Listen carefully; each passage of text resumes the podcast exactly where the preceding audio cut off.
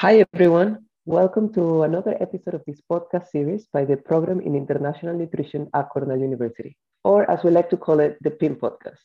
In this series, trainees in PIN interview leaders and rising stars in the field of international nutrition and global health. Today on the podcast, our interviewers include myself, I am Elizabeth, a graduate student, and Hi, I'm Nidhi, and I'm a research aide. And of course, the most important part, our very special guest today is Dr. Natasha Lelijveld. She's a senior nutritionist at Emergency Nutrition Network, ENN, at the UK, where she's focusing on adolescent nutrition, management of infant and child wasting, and concurrence of wasting and stunting. She has extensive experience implementing research projects in several countries, including Bangladesh, South Sudan, Kenya, Mali, and I think Malawi during her uh, PhD.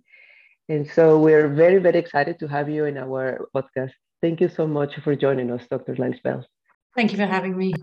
Right. So to just get us started, we are really curious uh, about what you do in, in your work right now. Uh, what is it to be at the working at ENN? And so would you tell us a little bit more about what's your normal day in your life? What do you do uh, at your work?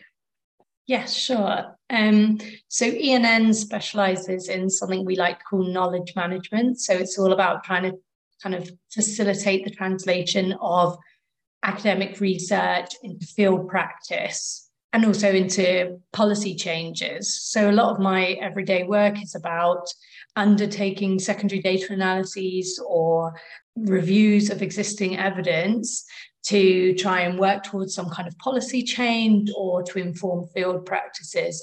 And we started off very much as a, an organization that focuses on emergency contexts and nutrition in those contexts, hence the name. But now we do a lot more than that. Any kind of lower middle income context nutritional issue. And uh, yeah, my main focus is adolescent nutrition. So I do reviews or um, analyses on that topic, and we're, there's a lot to do on adolescent nutrition in terms of moving the policy dial and programs because we don't do very many programs for adolescents, especially in emergencies. So, yeah, we have a big job and a lot of facilitation and um, knowledge that we try and bring together and uh, and bring about change. That sounds very interesting. And, and a little bit taken from there, will you tell us a little bit more about those issues in, of adolescents in emergency in the emergency mm. context, or or a bit more about you know your priorities or what you see as priorities uh, in this area of adolescence research in nutrition? Um, one of the biggest issues for adolescents, especially adolescent girls, is micronutrient deficiencies. So, a lot of their current programming will focus on anemia prevention or anemia treatment. And then other issues, we have the use of adolescent growth spurt as a second window of opportunity to try and reorientate the path of uh, an individual who might have had some past nutritional challenges. I think the evidence is a little bit shaky about how much you can overcome early life insults um, in terms of nutrition, but it is it is a period of growth and development second only to the first 1000 days. So it's it's a really important time biologically. There's got to be some importance there. And and also socially adolescents are developing their lifelong eating habits. And um, we want to have them, them have the opportunity to have healthy eating habits access to healthy diets. So yeah micronutrient deficiencies diets. And then there's also stunting and undernutrition or thinness in adolescence that's a big focus of ours. And obviously the double burden of micronutrient deficiencies combined with overweight and obesity is also a growing problem. So we have a really broad range of nutritional problems that we consider. We also have to consider the fact that adolescence is a really key time for preconception or when a girl might become pregnant or about to become pregnant in some contexts. And this has really important implications for the future generation. So we, for so many reasons, need to have good diet and good nutrition during the adolescent period. And we find that adolescents often lack the agency to be able to advocate for their own good nutrition in their household potentially uh, or in their community. They lack the means to be able to buy healthy foods. And um, they tend to be a really vulnerable population, especially adolescent girls, especially in, a, in an emergency. They might also be barriers to accessing services like risk of sexual violence, etc. So there's an awful lot to consider in, in how to improve nutrition of adolescents. Thank you so much for sharing all this. And you did bring up some really interesting and very good points about why adolescents' nutrition is so important. And I was just curious to know have you always been interested in this topic? And how did your PhD program or PhD training help you gain skills that you need right now in your work as a senior nutritionist? I loved my PhD so much. It was one of my kind of favorite times in my life because you you run your own research project. Yeah and you and it's such a great time for learning. So i i really loved my doing my phd and i did it in malawi and we collected data on um, survivors of severe acute malnutrition. And um, so it was seven years after they'd been discharged from treatment looking at if they had any indicators that might suggest they're at risk of future non communicable diseases. And it was quite early. So the kids were, you, you, know, severe acute malnutrition or severe wasting tends to hit around the age of one or one and a half. So the kids seven years later were eight or nine, ten years old. So it was pretty early to be finding non-communicable diseases in, in that group, but they were approaching adolescence. So that's where I became um, really interested in adolescent nutrition and thinking if they did have long-term implications or long-term kind of effects of having had this severe nutrition in the first few years of life, severe malnutrition, is there anything we can do for them in adolescence? How can we like maximize um, their growth and development and social development during the adolescent period? So that's how I became interested in the topic of adolescent nutrition.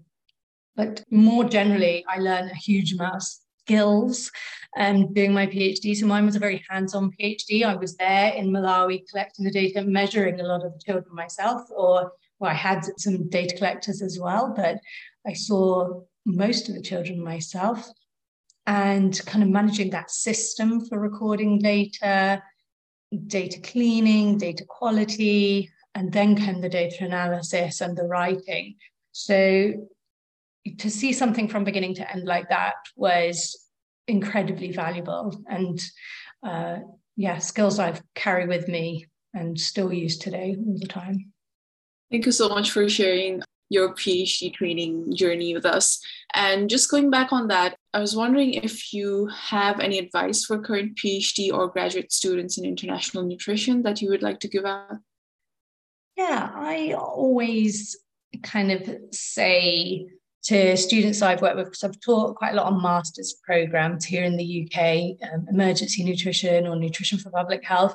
And I always say to those students, if they're interested in staying in academia or going on to do a PhD, just stay connected with your supervisors, with your professors, because uh, that's how it worked for me. I had a really good relationship with my supervisor at University College London, where I was doing my master's, and we then together developed my PhD study. So that set me off on my whole path Another way I got into emergency nutrition was I did an internship um, at Action Against Hunger at the UK office, or Action Contre la Faim. They an international organisation. There is a New York office, which is Action Against Hunger USA.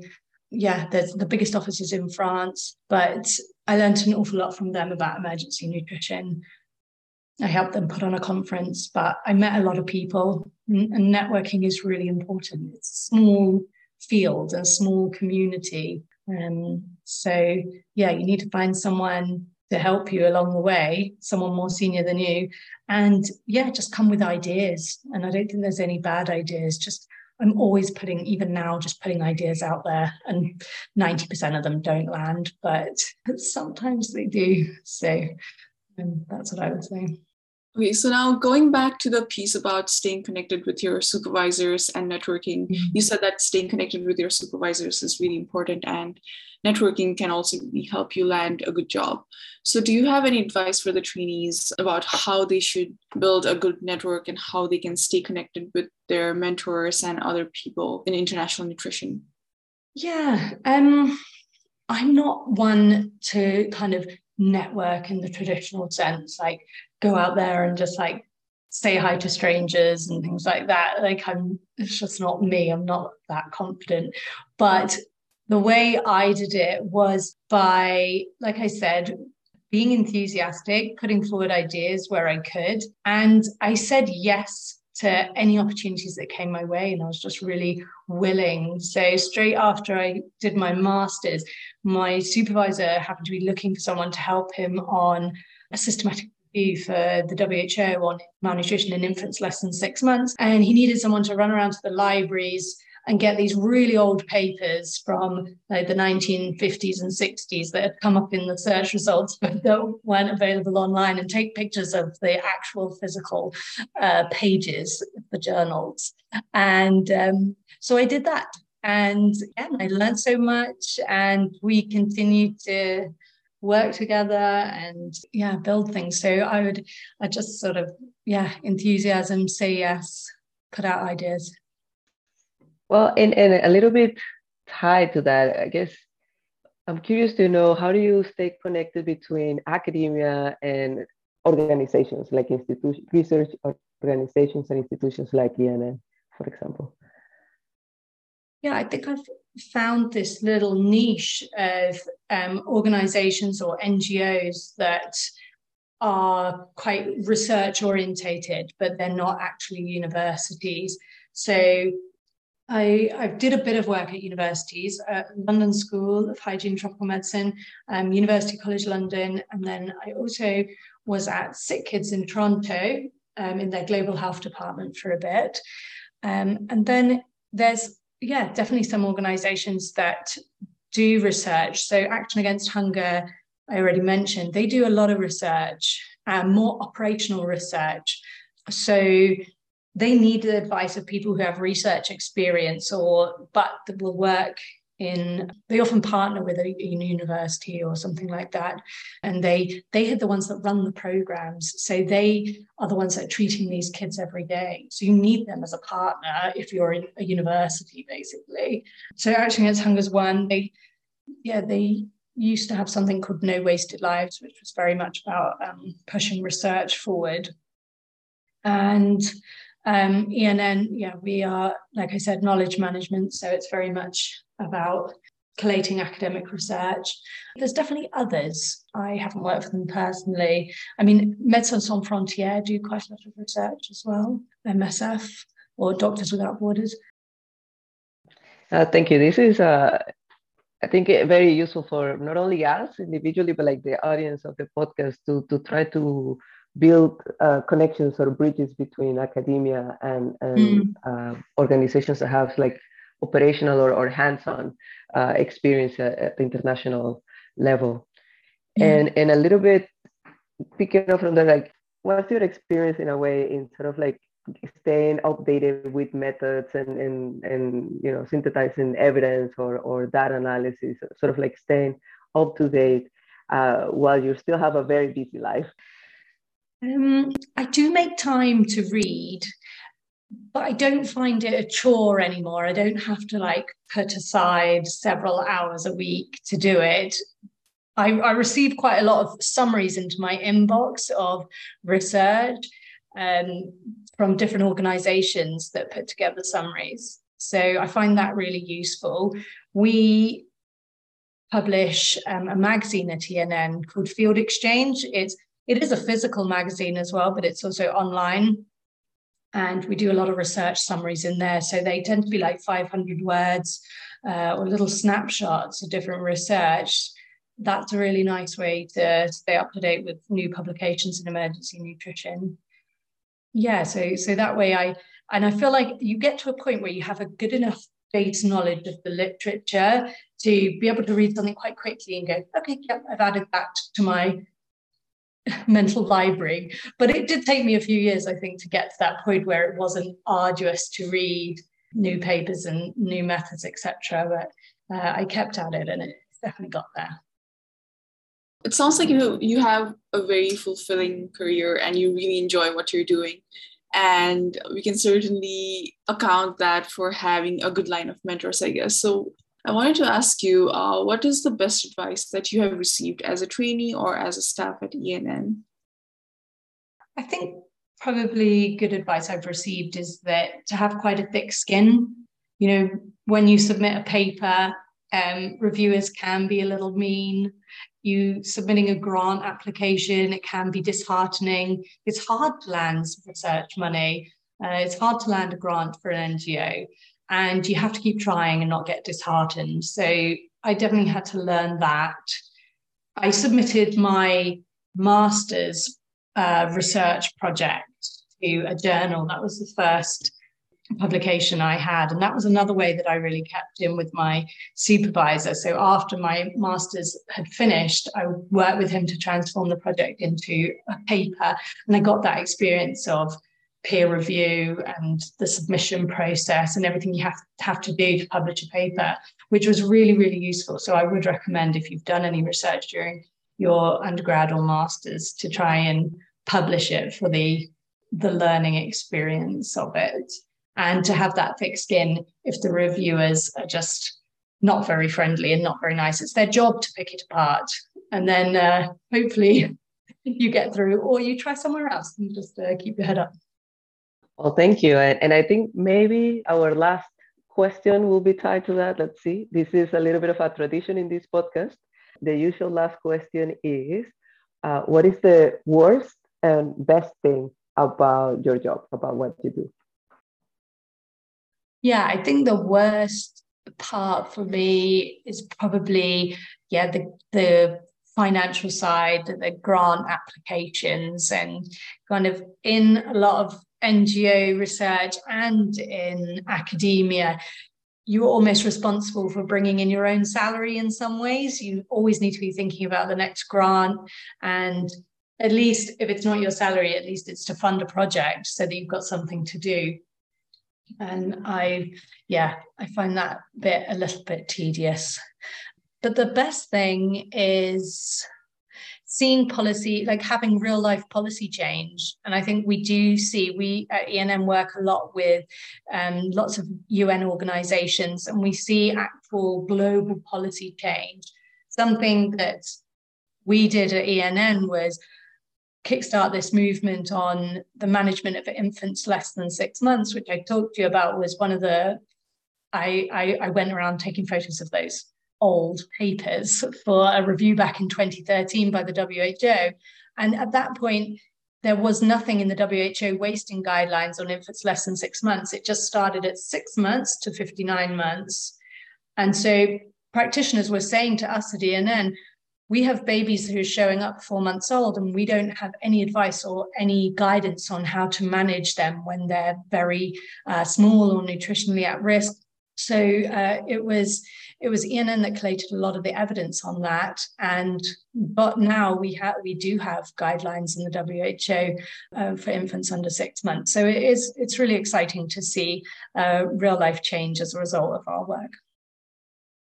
Well, thank you so much for that. This this leaves us in a in a great note, especially for everyone uh, working hard to get through PhD and, and going through almost maybe the end of the semester here at Cornell. So you know, keep at keep at it. Uh, we heard we just heard about amazing experience and how we can uh, have real uh, effect and real change in policies. Dr. Lelijveld, thank you so much for being with us. We really love to learn about what you're doing, what you've done before, and, and I think we have great advice to keep with us. And of course, thank you to all of our listeners. Uh, stay tuned for more insightful conversations with amazing researchers in international nutrition and global health. Thanks for listening.